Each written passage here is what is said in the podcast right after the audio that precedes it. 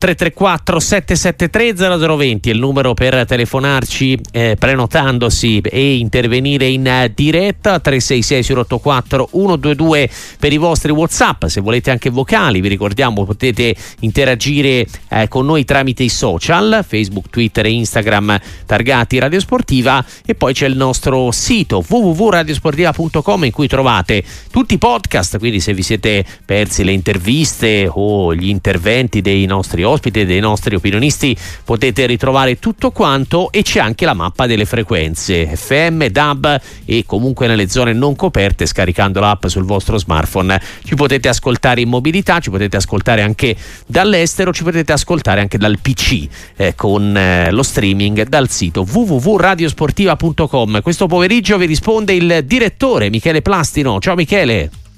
Ciao carissimo, buon lavoro a tutti. E allora partiamo con le domande dei nostri ascoltatori eh, via anche mezza- messaggio, via WhatsApp vocale, ne sentiamo subito uno.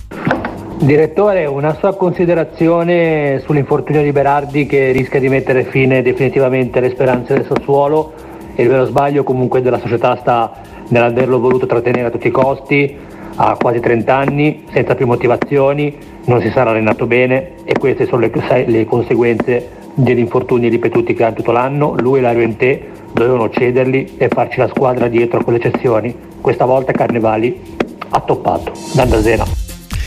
Grazie per il tuo messaggio, Nan. Eh, Michele. Ma eh, sono sue considerazioni, devo dire anche maliziose, eh, perché uno, nessun giocatore eh, non si allena bene eh, considerando che sa benissimo che poi eh, può avere degli infortuni, in realtà non, non, si può pensare a degli infortuni quasi fatti apposta, conoscendo la serietà professionale di Berardi, eh, così anche come la competenza della società del Sassuolo, che eh, devo dire che ha, ha, fatto sempre benissimo il Sassuolo, ogni tanto può venire l'annata storta, quindi eh, credo che sia andata oltre le possibilità se andiamo a, solo a pensare a qualche anno, a qualche anno fa, eh, che Berardi non abbia le motivazioni, lo, lo dice il nostro ascoltatore, bisognerebbe chiedere a lui, a volte considerate per chi gioca al calcio che si preferisce essere il numero uno in una società magari un po' più tra virgolette piccola di altre che uno dei tanti oppure dietro in classifica nelle, nelle società più importanti dove magari fai tanta panchina proprio perché ci sono tanti giocatori eh, fortissimi. Per cui eh, le sue deduzioni partono da un postulato che è tutto suo. Quindi nel momento stesso che lui ha fatto una considerazione considerazioni iniziali, pensando anche un po' maliziosamente alla psicologia di Berardi e della società, poi di conseguenza vengono le altre considerazioni.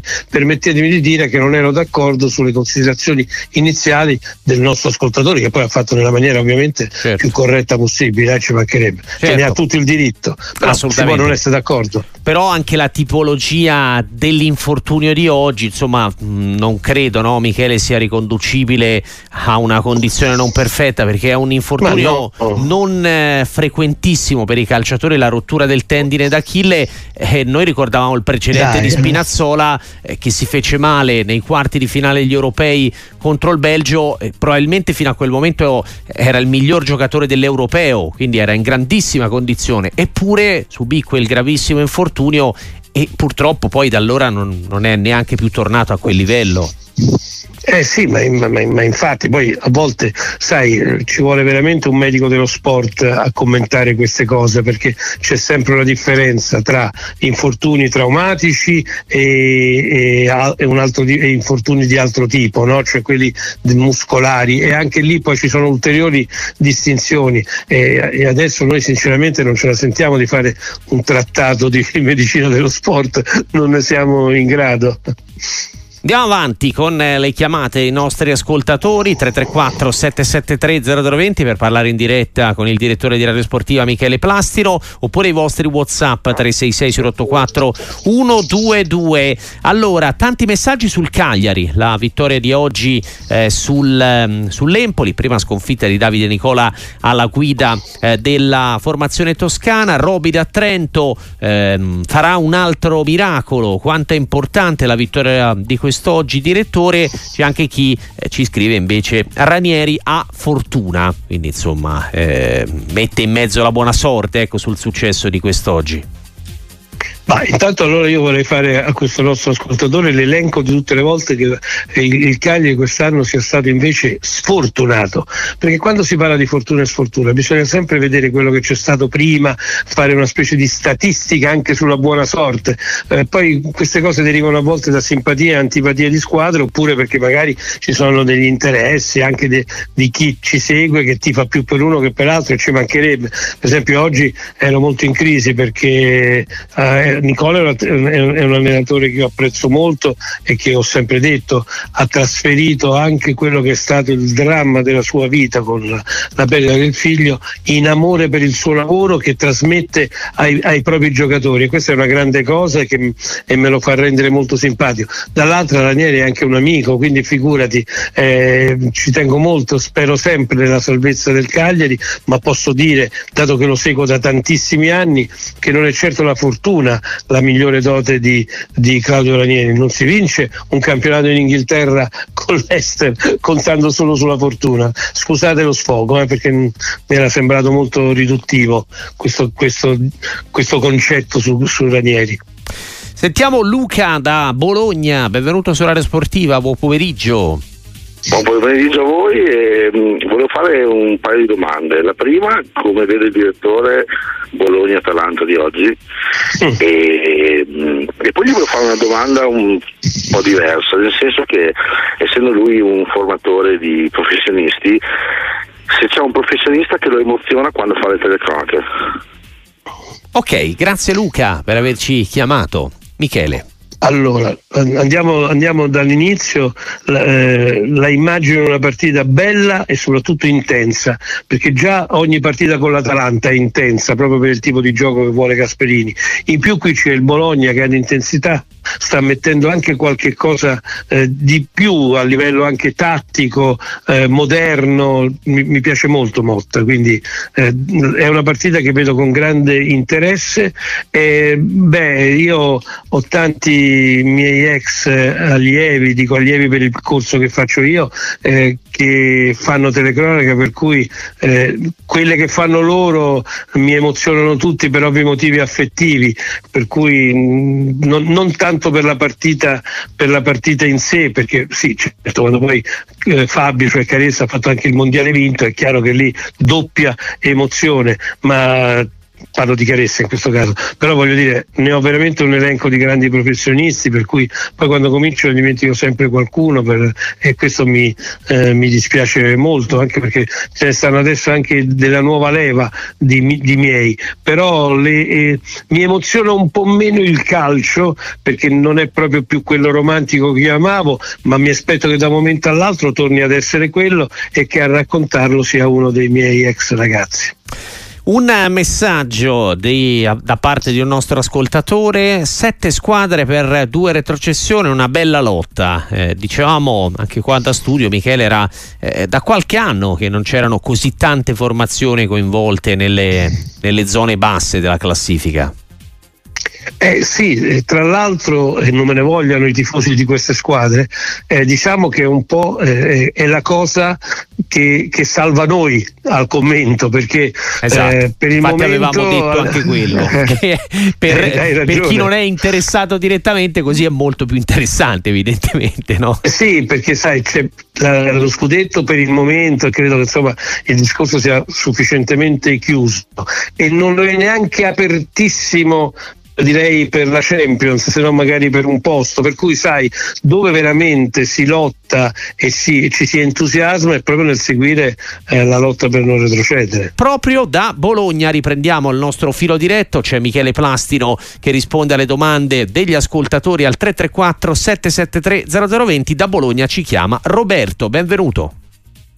Grazie eh, per l'occasione, intanto complimenti sempre a tutti, anche se si, si fanno sempre, ma penso che facciano piacere.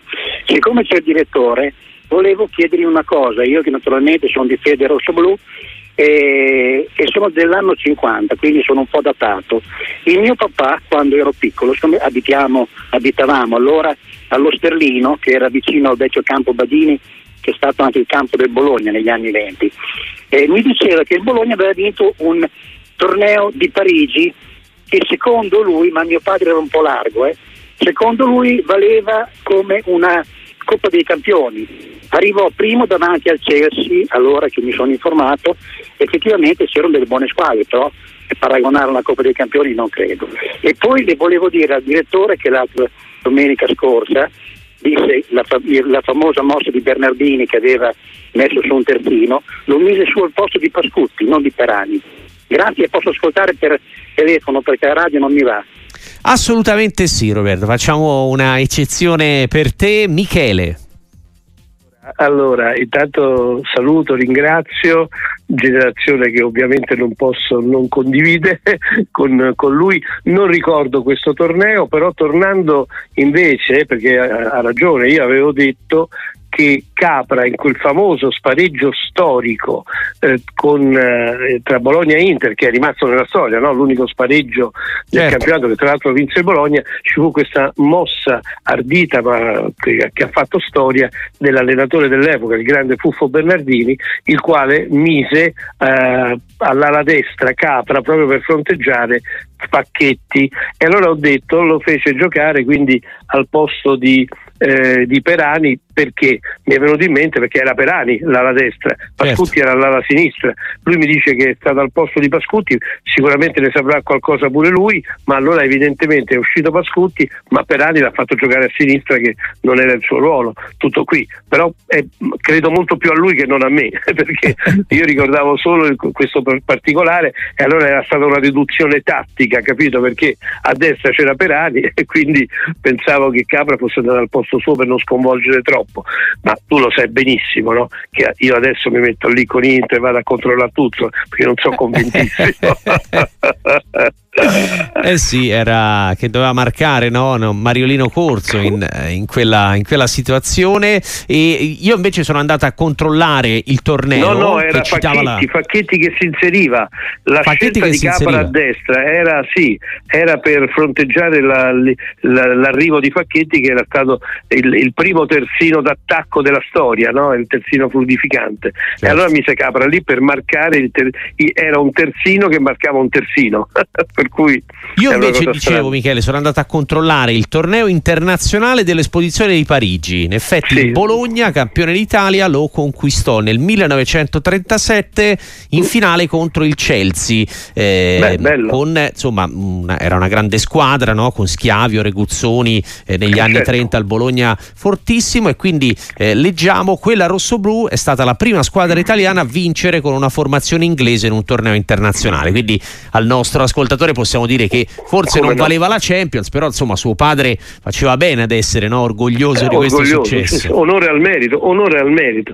Ricordiamolo sempre, Bologna è la squadrone che tremare il mondo fa. Questa era la, la, la frase attaccata al Bologna. Allora, andiamo con eh, altri messaggi per il nostro direttore Michele Plastino 334 773 0020. Domanda difficile quella di Roberto da Mandria di Padova. Secondo voi, oltre alla Serenitana, chi scende in Serie B? No, no, ancora, eh, scriviamolo proprio a lettere cubitali sui nostri siti. Non li faccio questi pronostici iettatori, nel senso che non, non, è bello, non è bello che io possa dire adesso per me va in Serie B una o l'altra. Noi possiamo un, dare un giudizio su chi è più forte, meno forte, ma eh, pensare proprio di dire per me va in B questa e non l'altra non, non, mi sembra una cosa piacevole per l'ascolto. Ecco, vi chiedo scusa, ma lo sapete, l'unica cosa che mi sono sempre rifiutato di dire. Allora, a proposito di pronostici, qui però non eh, di risultati sportivi, ma di possibili eventualità, Stefano, se Inzaghi lasciasse l'Inter, chi vedrebbe bene il direttore al suo posto? Magari un tecnico che segua il credo calcistico di Simone. Ma sai, il credo di Simone è un credo molto personalizzato. Anche questo ho avuto modo di dirlo varie volte, perché sì è 3-5-2, ma è un credo arricchito da sua esperienza di 4-3-3 con un misto di movimenti anche di quello, quindi non è facile trovare un allenatore così, così duttile come in Italia, per cui allora mi viene da pensare a Klopp, tanto per dire un nome di grande straniero, eh, ma, ma, questo perché eh, l'abbinarlo a, a, Simone è una testata di stima che voglio fare nei confronti di Simone Inzaghi. Oggi tante chiamate da Bologna, evidentemente insomma, mm. l'avvicinarsi della sfida con l'Atalanta accende eh, il capoluogo emiliano. Abbiamo un omonimo, tra l'altro, però non è lo stesso ascoltatore di prima. Roberto da Bologna, benvenuto. Grazie, buonasera. Prego, eh, io però buonasera. intervengo brevemente per il passato. Prego. lo sapevo, lo sì, sapevo. No, perché, no, no, perché eh, eh, volevo ricor- ricordare Arpad Weiss, cioè Weiss, è lui che ha fatto il grande il Bologna negli anni 30, vinse la, ah. una specie di Champions con la, il Chelsea, vinse tre scudetti, quattro quasi, ma dovette andare via per reggi razziali. Eh sì, era lui. Prima il... cosa, eh, e dopo, eh, grazie al vostro collega Marani, eh, scrittore, direttore del... Um, aiutatemi, io non, seguo il basket. Non, eh, adesso è il presidente della Lega Pro, della Serie C. Comunque lui è stato del, del guerriero sportivo, sì, ecco, certo, è stato... scritto questo libro. E poi, da quello che so, perché io sono nato nel 65, però andavo sempre allo stadio con mio babbo, eh, fu Capra al posto di Pascutti e quindi, quindi il terzino dell'Inter con chi attaccava. Eh, si trovò un terzino contro un terzino e quindi non seppe come fare. Il Bologna giocò praticamente 11 contro 10. Eh, quindi no, ricordiamo ripeto, due grandi allenatori. Scusate. No, ma scusate, adesso ormai mi sono, come si dice a Roma, ingarellato. No, finisco, eh, ma finisco, se, ma se era, se era al posto di Pascutti, Pascutti giocava a sinistra e quindi eh, era, e Facchetti giocava alla sinistra dell'Inter e quindi alla destra d'attacco del Bologna. Ecco perché io sospettavo eh, che Capra avesse giocato al posto di Perani e non di Pascutti, altrimenti deve aver giocato al posto di Pascutti, di, eh, di Pascutti con Perani che però poi fece dalla sinistra. Ecco perché qualcosa non mi quadrava, proprio perché marcare Facchetti era stato Capra, ma Facchetti giocava a sinistra dell'Inter, sì, quindi sì, alla, sì. Destra, alla, Destra, d'attacco del, del Bologna. Guarda, abbiamo eh, controllato, ovviamente i bolognesi hanno ragione, non poteva ma essere altrimenti. Questa è la formazione dello spareggio: Negri, Furlani, Spavinato, Tomburus, Janic, Fogli, Perani. Bulgarelli, Nielsen, Haller, Capra, quindi giocò con l'11 però probabilmente giocò a destra, ecco.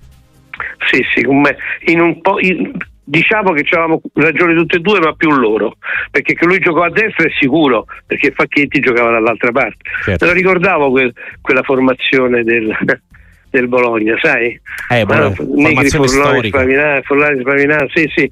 No, ma poi soprattutto la mediana, Tumburus, Janic, Fogli. Era bello in metrica, Tumburus, Janic, Fogli grande squadra e, e grande allenatore Arpad Weiss era lui l'allenatore del Bologna che vinse il torneo di Parigi sì. di cui parlavamo prima ha fatto bene l'ascoltatore a ricordarlo anche perché la sua è una storia eh, tragica drammatica, no? drammatica, esatto. drammatica sì, che fu interrotta appunto dalle, dalle leggi razziali.